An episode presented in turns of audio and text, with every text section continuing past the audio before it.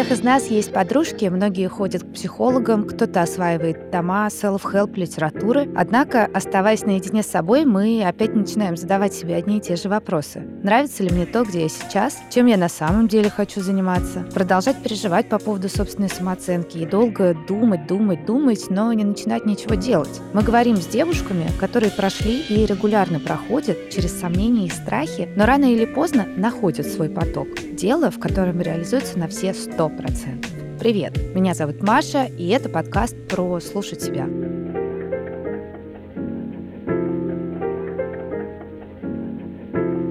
Небезызвестный психолог доктор Андрей Курпатов в книге «Главные вопросы жизни» утверждает, что счастье — это не вопрос удовольствия или неудовольствия. Счастье — это результат нашей способности руководить собственными эмоциями. Твое состояние, говорит он, определяется тобой. Хочешь — будешь несчастным, не хочешь — не будешь. Вопрос только в том, как ты умеешь управляться с ощущениями, минимизируя неудовольствие и повышая удовольствие. Мы продолжаем говорить с девушками, которые смело идут навстречу этому счастью, эффективно эффективно управляя своей жизнью и своими эмоциями. Сегодня у меня в гостях а, один из самых эффективных мультитаскеров, с кем мне когда-либо доводилось быть знакомой. Мама трех детишек, журналист, блогер, автор увлекательного дневника «Не сумасшедшей мамаши» в Инстаграме Ксения Вагнер. Привет. Привет, Маш. За Спортсменка, комсомолка. И э, моя любимая подружка. За свою карьеру Ксения побывала редактором отдела красоты журналов Hello и Tatler и возглавляла российскую версию журнала Allure, а также принимала участие в запуске нескольких э, бьюти-проектов, включая Beauty Hack. Ну что, Ксюш, э, у нас э, вот после представления тебя у меня такое складывается ощущение, что там, с предыдущими моими героинями у нас получался разговор про до и после трансформации, но твой путь — это, кажется, про все и сразу. Давай попробуем немного отмотать твою биографию назад и поговорить о твоем личном профессиональном развитии. А, расскажи, пожалуйста, с чего начиналась твоя карьера? А, моя карьера началась э, в 18 лет э, с первой стажировки в журнале, тогда в приложении к журналу «Коммерсант», где мне выпала честь эм, делать страшно ответственную работу, это подписывать э, рубашки Hugo Boss и выяснять, сколько они стоят. Затем в 19 лет я начала сотрудничать с журналом «Cosmopolitan» и э, на фрилансе написала несколько статей для журнала «Cosmopolitan». В частности, э, брала интервью у Ксении Собчак, которая рассказывала мне, как она встречает Новый год. Мы делали любопытный проект со звездами, которые меняли профессию в рамках съемочного дня для журнала «Cosmopolitan». Например, Андрей Малахов был у нас парикмахером в салоне красоты «Персона», а Андрей Григорьев Аполлонов э, из э, группы «Иванушки International» работал на бензозаправке.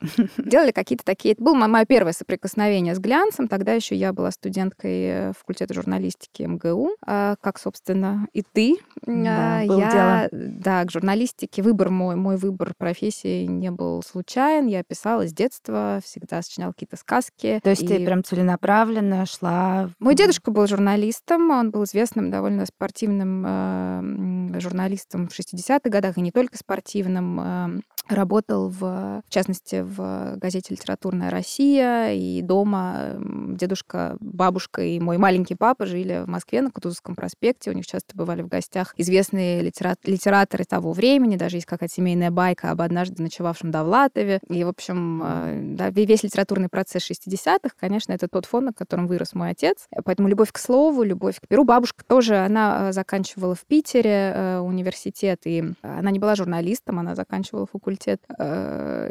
географический факультет, э, но она тоже работала редактором, работала много лет редактором в журнале «Наука в России». И это все было для меня неким таким... Я даже, я помню, десятилетней девочкой э, фотографировалась с бутылкой воды «Байкал» для бабушкиной статьи об озере Байкал, какой-то ее там случившейся туда командировки. Вот поэтому выбор не был случайным. Рекламная интеграция, как да, это да, сегодня да. называется. Спецпроект.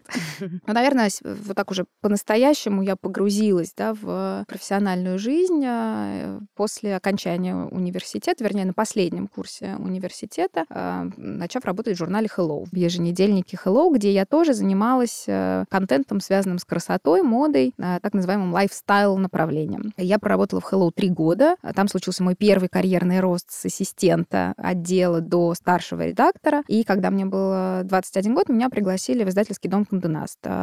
Тогда там только-только запустился, родился, еще был новорожденный проект «Татлер», который возглавляла Виктория Давыдова. А, и меня пригласили стать, попробовать свои силы в качестве редактора отдела красоты. А, переход этот был во всех отношениях, если рассуждать да, о нем с позиции человека максимально вот практичного, а, рационального, переход был спорный, потому что я переходила на меньшую зарплату, на более э, строгий, собственно, просто вот на нормированный рабочий день, а в журнале Hello у меня уже был довольно то, что сегодня принято называть модным словосочетанием flexible hours. У меня была возможность, да, по сути, приходить и уходить, э, когда я хотела, да, если, если все было сделано, а у меня всегда все было сделано. И, конечно, корпоративная культура Конденаста в корне отличалась от той корпоративной культуры, где я работала в тот момент. И а, Виктория, высокопрофессиональный журналист э, и очень требовательный руководитель, э, конечно, в некой нашей медиа-среде, да, они говорили как о человеке беспощадном, как о беспощадном боссе, э, который дьявол носит Прада. Вот Не это... страшно было? А, было Или страшно. ты как Энн Хэтуэй в одноименном фильме.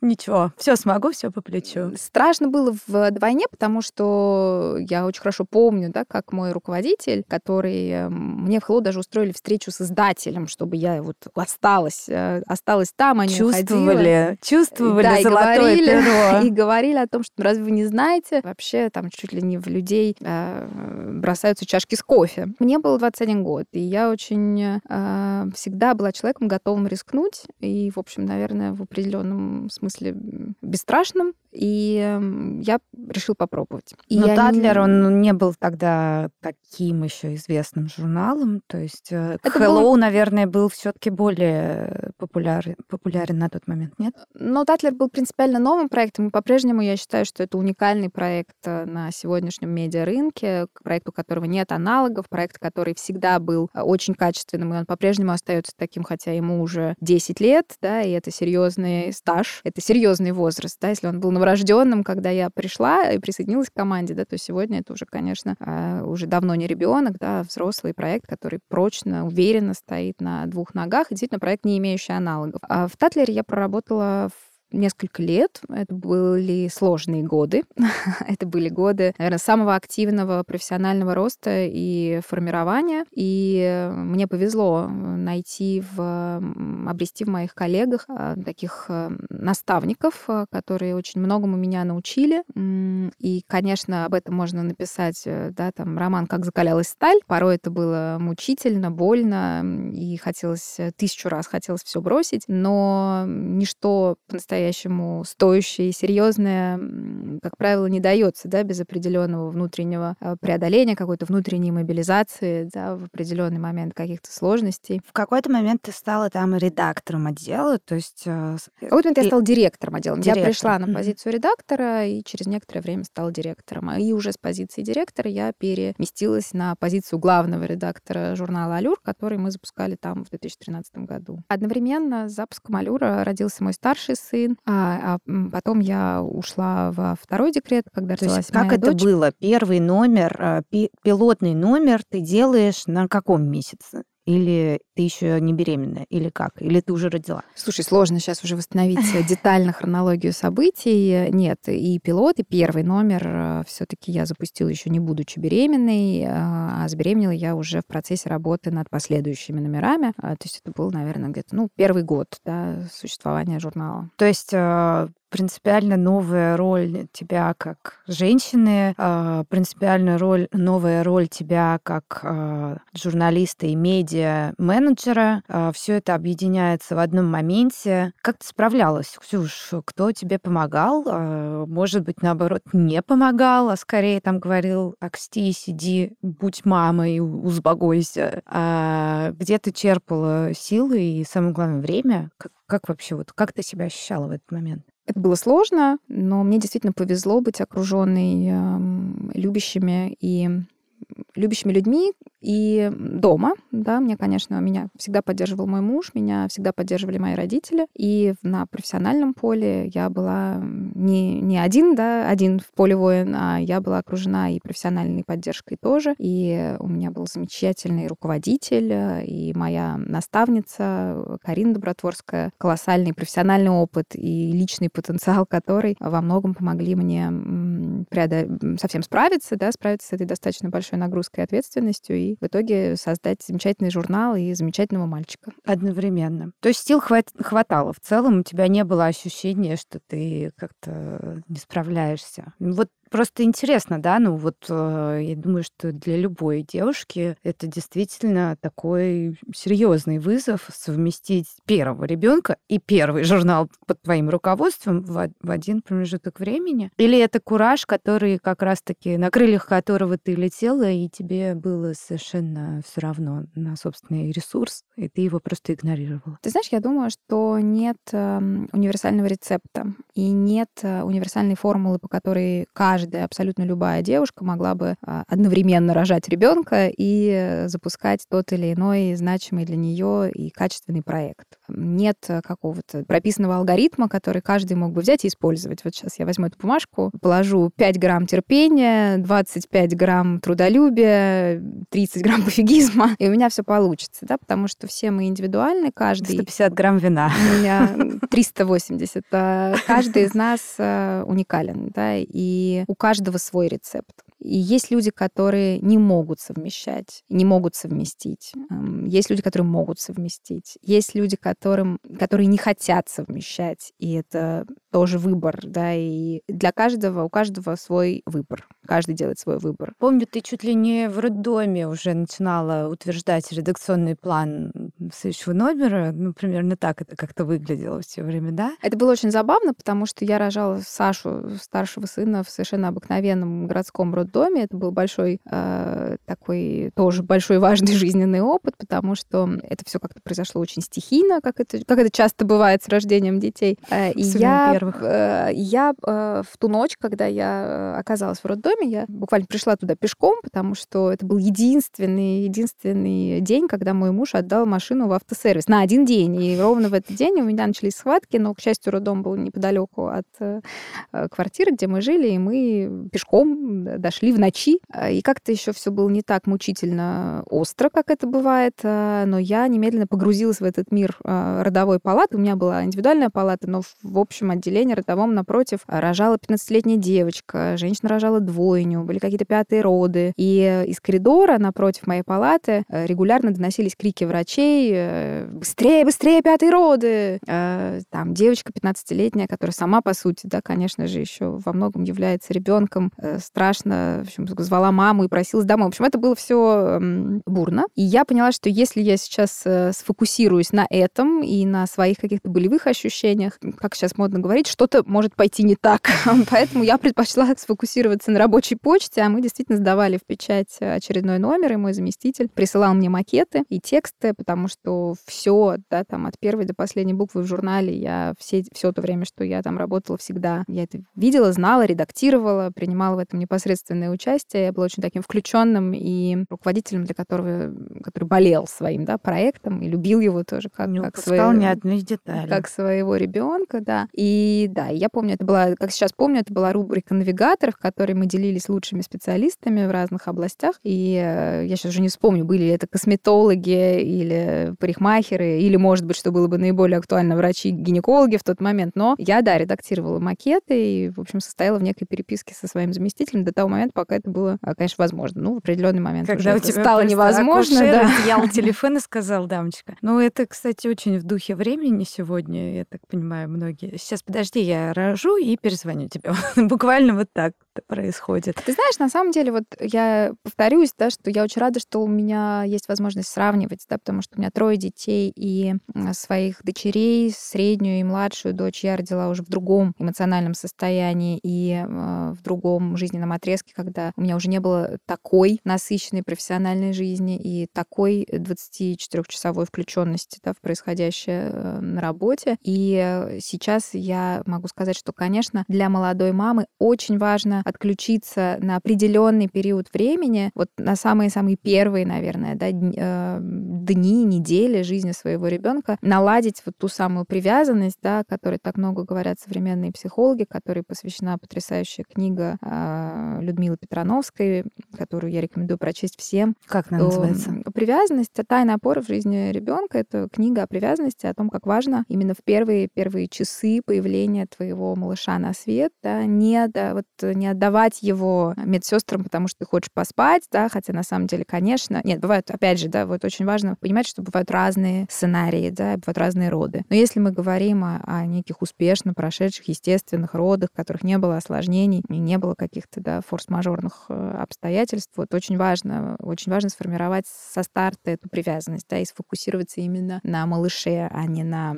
каких-то других, да, вопросах, каких бы то ни было. Потому что очень важно, чтобы вы прочувствовали друг друга, да, и чтобы вы э, осознали друг друга в этом новом мире, потому что, конечно же, не случайно ребенок даже успокаивается на руках у матери в первые месяцы жизни и не успокаивается на руках, например, у бабушки, да, э, хотя они могут качать с той иной интенсивностью, но просто э, маленький человек за 9 месяцев жизни внутри мамы привыкает к ее а, темпу шагов, привыкает к ее звукам ее организма, да, к темпу, к ритму, к тому, как бьется ее сердце. И поэтому, когда она берет его на руки, он успокаивается, потому что он ощущает вот эту, вот эту внутриутробное счастье, которое он, он испытывал, когда он был абсолютно защищен от всего. Поэтому здесь важно, да, наверное, подчеркнуть, что... В своем календаре поставить хотя бы несколько часов после рождения ребенка, э, провести время с ребенком, собственно говоря, а потом уже возвращаться к редакционным делам.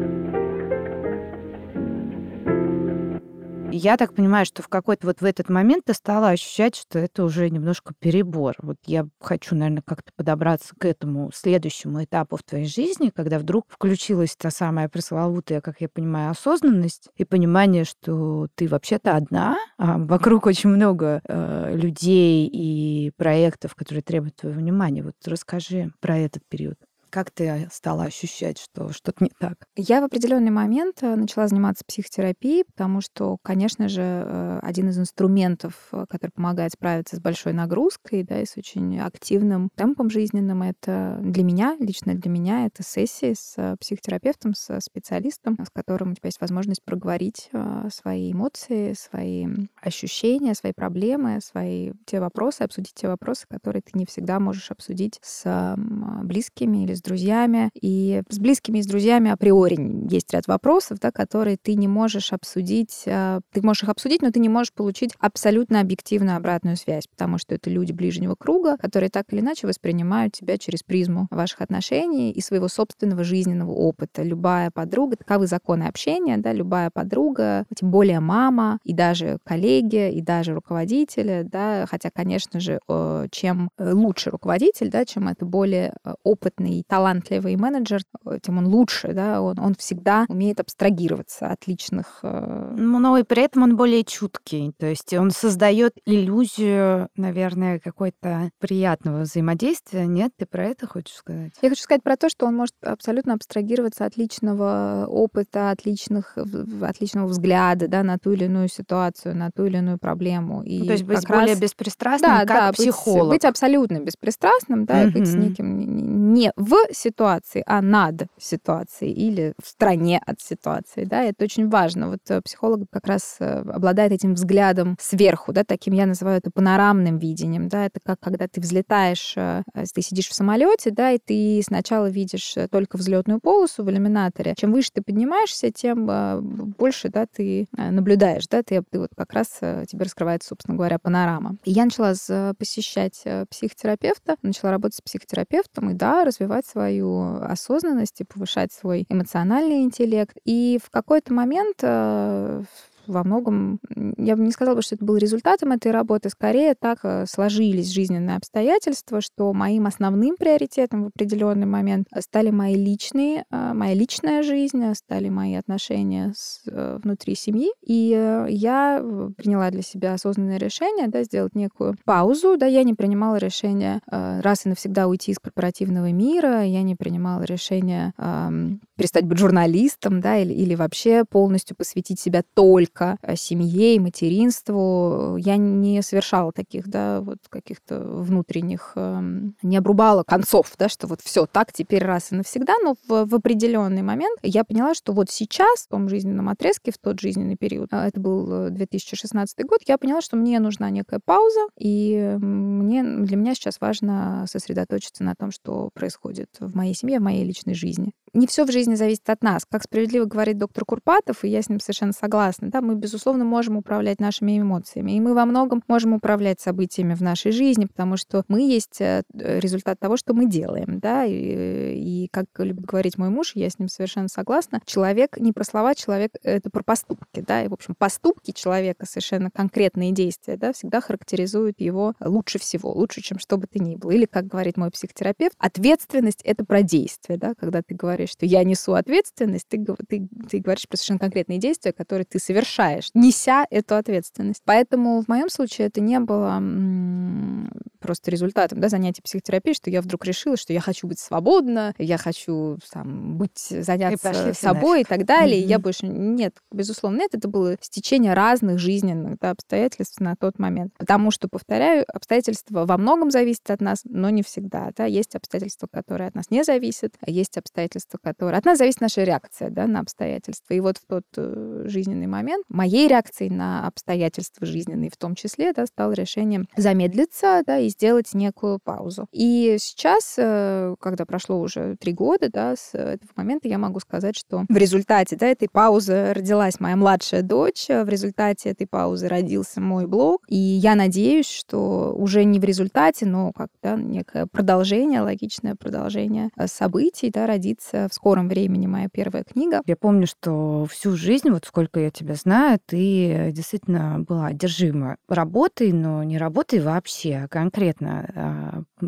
журналистикой, тебя всегда драйвила эта индустрия, тебе было все интересно и остается все интересно. То есть в общей сложности уже порядка 15 лет ты в этой индустрии развиваешься. А в какой момент ты считаешь, нужно себе иногда говорить стоп? И нужно ли, как вот себя услышать, а, чтобы сохранить собственный ресурс и, может быть, в долгосрочной перспективе его использовать более рационально, а не вот все на одном проекте? Ты знаешь, мне кажется, что самым главным э, секретом да, некого профессионального счастья является отсутствие перфекционизма. Но в то же время э, очень редкое и важное да, сочетание в человеке э, креатива и дисциплины, да, творческой составляющей, творческого начала, но и умение нести ответственность, да, и некой э, исполнительностью, обязательностью. Отвечая на твой вопрос, как не, наверное, да, его можно сформулировать, как не, не сгореть, чем бы ты ни занимался, да, неважно, работаешь ты в офисе, ведешь ты свой блог, э, пишешь ли ты книгу, да, и, или ты вообще работаешь э, врачом,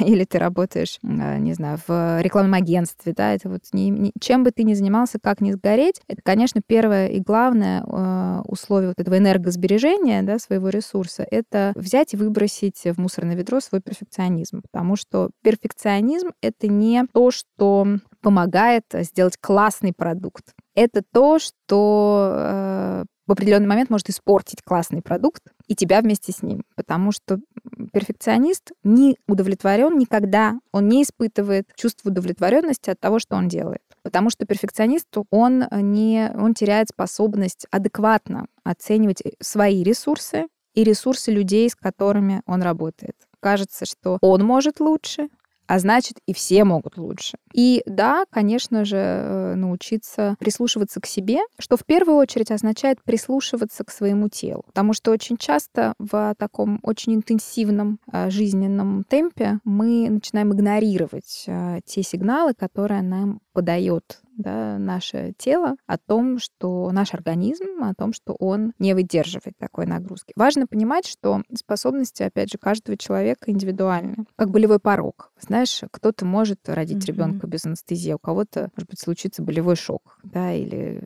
мы все, каждый человек — это вселенная, да, со своими законами, со своими особенностями. Поэтому очень важно слушать именно себя. И сегодня очень много каких-то э, блуждают э, по соцсетям, вообще в интернете, да, каких-то таких рекомендаций. А, спите 12 часов, я не знаю, пейте 2 литра воды. Ну, какие-то общие места, которые, конечно же, всегда нужно адаптировать под себя. Невозможно услышать э, свое тело, если ты его безостановочно насилуешь, потому что оно просто а, на некоторое время твой организм, он берет такую опасную паузу, он просто может вообще замолчать, прекратить с тобой диалог как с умалишенным, потому что с сумасшедшими не разговаривают, понимаешь? Вот если ты э, свой организм без, безостановочно мучаешь, ты не даешь ему спать, а ты не даешь ему отдыхать, ты не даешь ему дышать свежим воздухом, ты не даешь ему все то, что ему э, веками да, необходимо для того, чтобы нормально функционировать и тебя обслуживать. А ты всего этого лишаешь, ты лишаешь его здоровой еды, да, ты а, вливаешь в него какое-то колоссальное количество алкоголя, а, кофеина и так далее, и так далее. И вот в какой-то момент он просто замолкает для того, чтобы затаиться и нанести тебе некий сокрушительный в определенный момент удар, а, как, чтобы ты, наконец, как пока ты, наконец, не уймешься уже, да, и только вот этот удар, который свалит тебя на какую-нибудь больничную койку, где ты просто будешь лежать и в больнице делать все то, что нужно твоему организму, ты будешь спать, э, ты будешь э, через капельницы, там, не знаю, получать нужные тебе микроэлементы, будешь пить э, и есть белковый омлет на пару, понимаешь, вот тогда ты, ты как бы наконец-то, наконец-то организм твой получит то, что ему нужно. Хорошо, а что по поводу мотивации? Вот мы с тобой говорили о том, что, наверное, еще такой драйвер собственного развития — это определенная мотивация. Она у всех разная. А, есть вот, ну, она особенно сложная у людей творческих, да, которые вот многим присущи, знаешь, все и сразу. И если ничего и не сразу, то и тогда и делать ничего не буду, полежу на, на диване. Или там хочу что-то, но не знаю, как подступиться.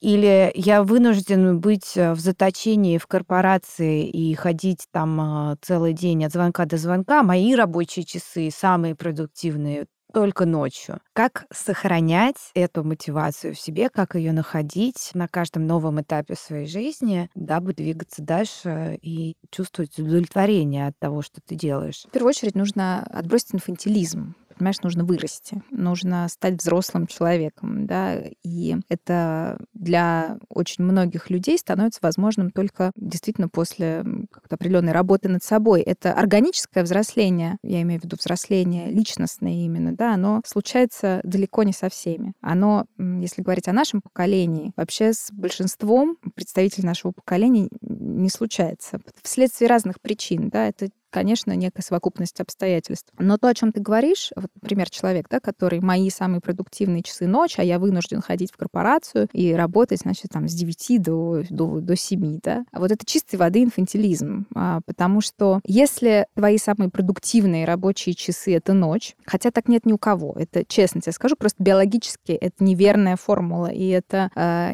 это вопрос исключительно образа жизни и привычек, которые человек сам не хочет менять, потому что ему лень. Это сложно, ну да, это Надо сложно, но все сложно. Жить сложно, да. жить вообще сложно. Поэтому, но если ты не, не хочешь ничего менять, да, тебе комфортно жить в таком жизненном режиме, а значит, ищи работу, которая э, позволяет тебе реализовывать себя в ночное время суток. А если ты идешь в корпорацию и берешь на себя ответственность, да, ни одна корпорация, к счастью, э, еще никому не пришла, не заковала в кандалы и не повела через площадь э, красную, понимаешь, в кандалах в офис. А если ты сам, да, подписываешь этот трудовой договор, разговоры, берешь на себя э, эту ответственность, то, будучи взрослым человеком, ты говоришь себе, я взял на себя эту ответственность, потому что и дальше у тебя может быть та или иная мотивация. Я должен заплатить ипотеку. Я хочу, э, чтобы мое фото печатали в светской хронике. Я хочу зарабатывать не меньше 150 тысяч рублей каждый месяц и знать, что 5 и 15 ипотека будет погашена. Я хочу эм, пользоваться да, определенными преимуществами, которые предоставляет работа а, в корпорации, да, будь то медстрахов, от медстраховки до командировок и так далее, и так далее. Да? То есть э, взрослый ответственный человек, он составляет список неких аргументов да, в пользу этого принятого решения, которые являются его мотивацией. Невзрослый человек принимает это решение, берет на себя эту ответственность, а дальше тянет ее и страдает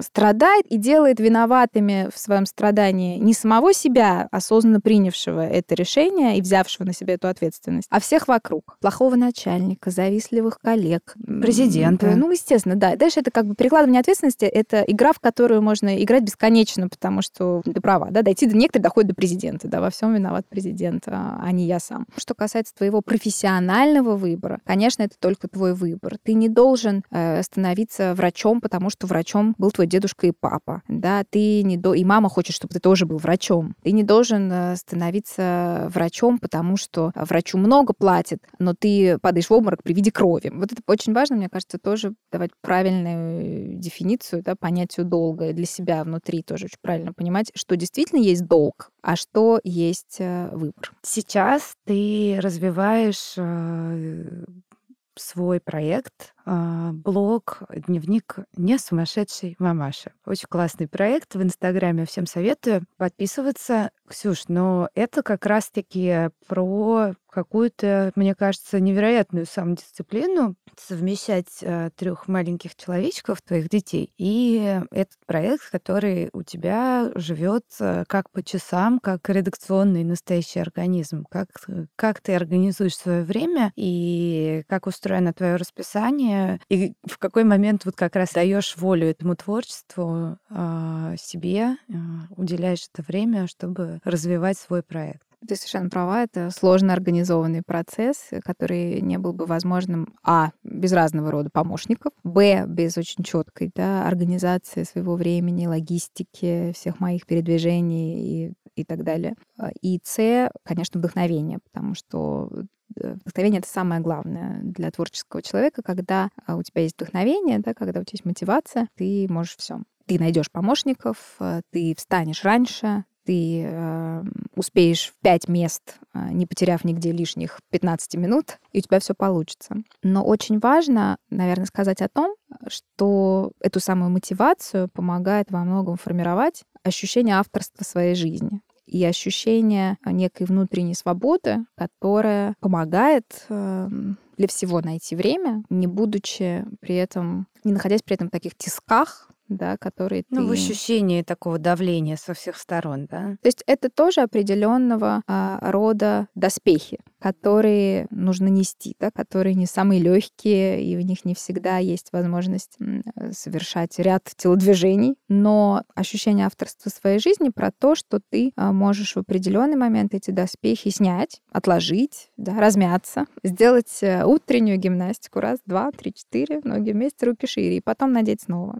да, и вот эм, делать какие-то важные маленькие паузы, переводить дыхание или там часть доспех снять, часть оставить. Вообще, ты знаешь, мне кажется, что взрослый человек, э, для меня эта тема сейчас очень актуальна, да, потому что я много пишу в блоге, в том числе про личностную трансформацию и про то, как мне удалось да, перерасти свой инфантилизм и прийти к каким-то важным для меня результатам, прежде всего в личностном развитии. Вот взрослый человек, он про гибкость, да, про... А, это, это не значит, что он гудоперчивый, а это не значит, что он может прогнуться под кого угодно. Но это значит, что он способен меняться, он может двигаться, он может а, танцевать в разном темпе. Важно подчеркнуть, что у меня не просто трое детей, у меня трое маленьких детей, да, потому что ребенок, которому 15 лет, которому 10 и которому 5, например, да, это одна история. А моим детям 6, 4 и полтора. И они все маленькие, они все находятся еще в том возрасте, когда моя фигура и фигура моего мужа, да, фигуры родителей для них ключевые. И они еще не, не они еще плавают в надувных э, кругах э, на мелководье. Да, они еще не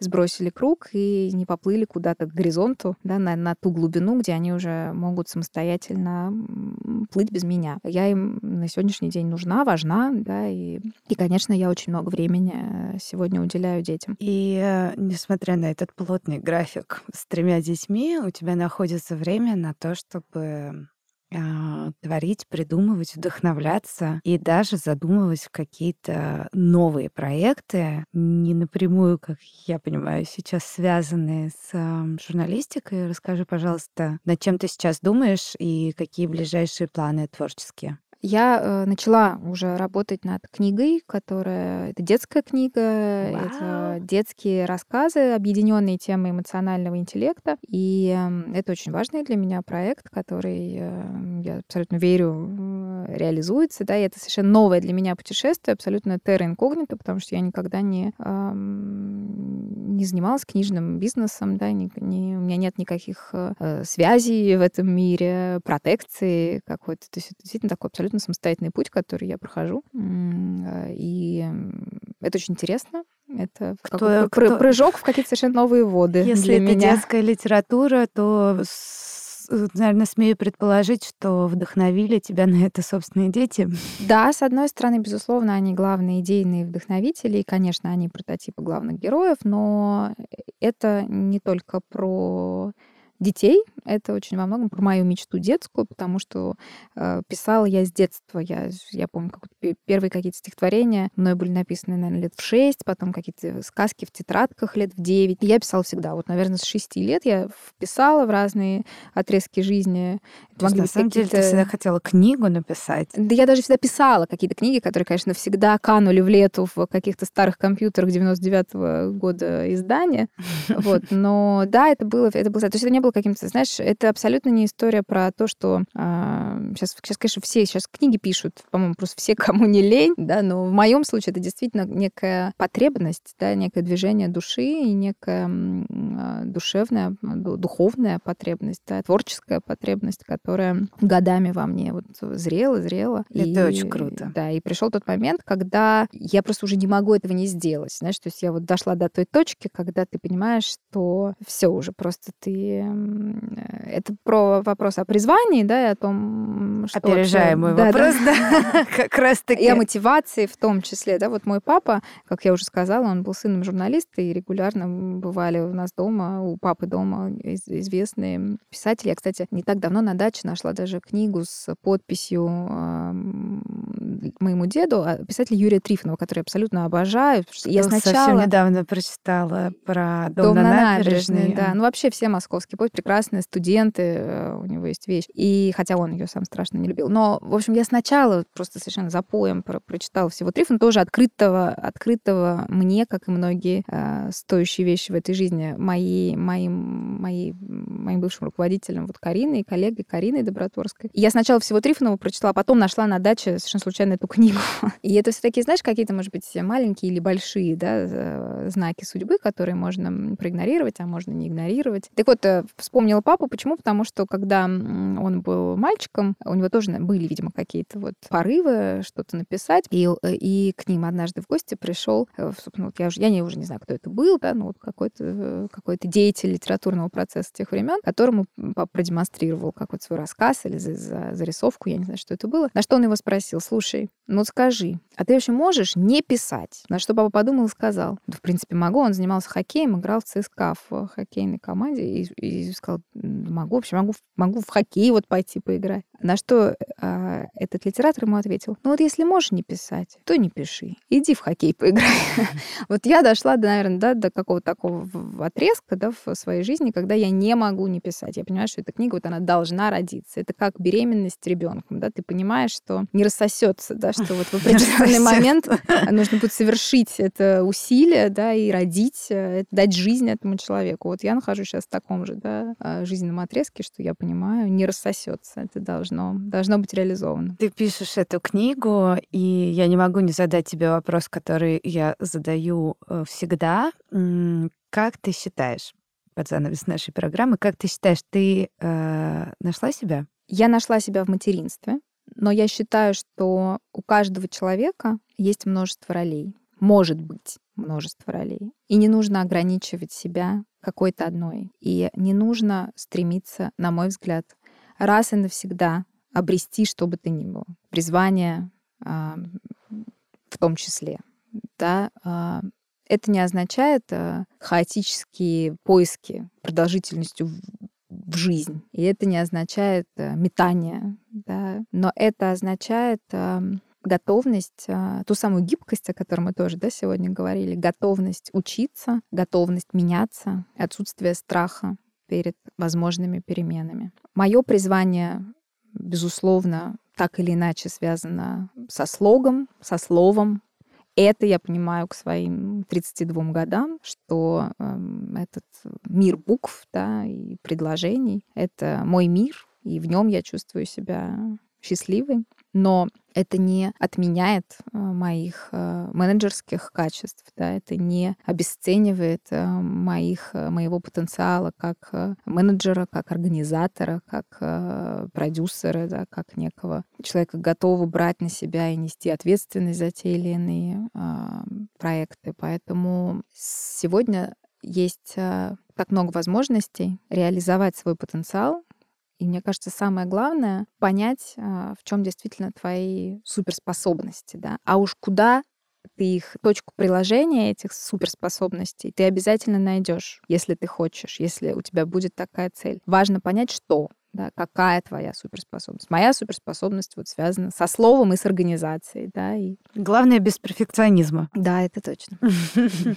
Ксюш, спасибо большое. Я благодарю тебя за такую глубокую, интересную беседу. Я желаю тебе а, удачи с книгой, с твоим новым творческим этапом. Я хочу поблагодарить э, студию, что касается звука, в которой мы произвели этот подкаст. И если вам понравился наш подкаст, подписывайтесь и оставляйте ваши лайки, а также подписывайтесь на блог Ксюши в Инстаграме. Напомню, он называется... Он называется «Сложно и длинно», но его легко найти, если просто загуглить в Инстаграме Ксения Вагнер. Э, Инстаграм сразу предлагает подписаться на аккаунт Ксения Вагнер Kids and Beauty. Класс.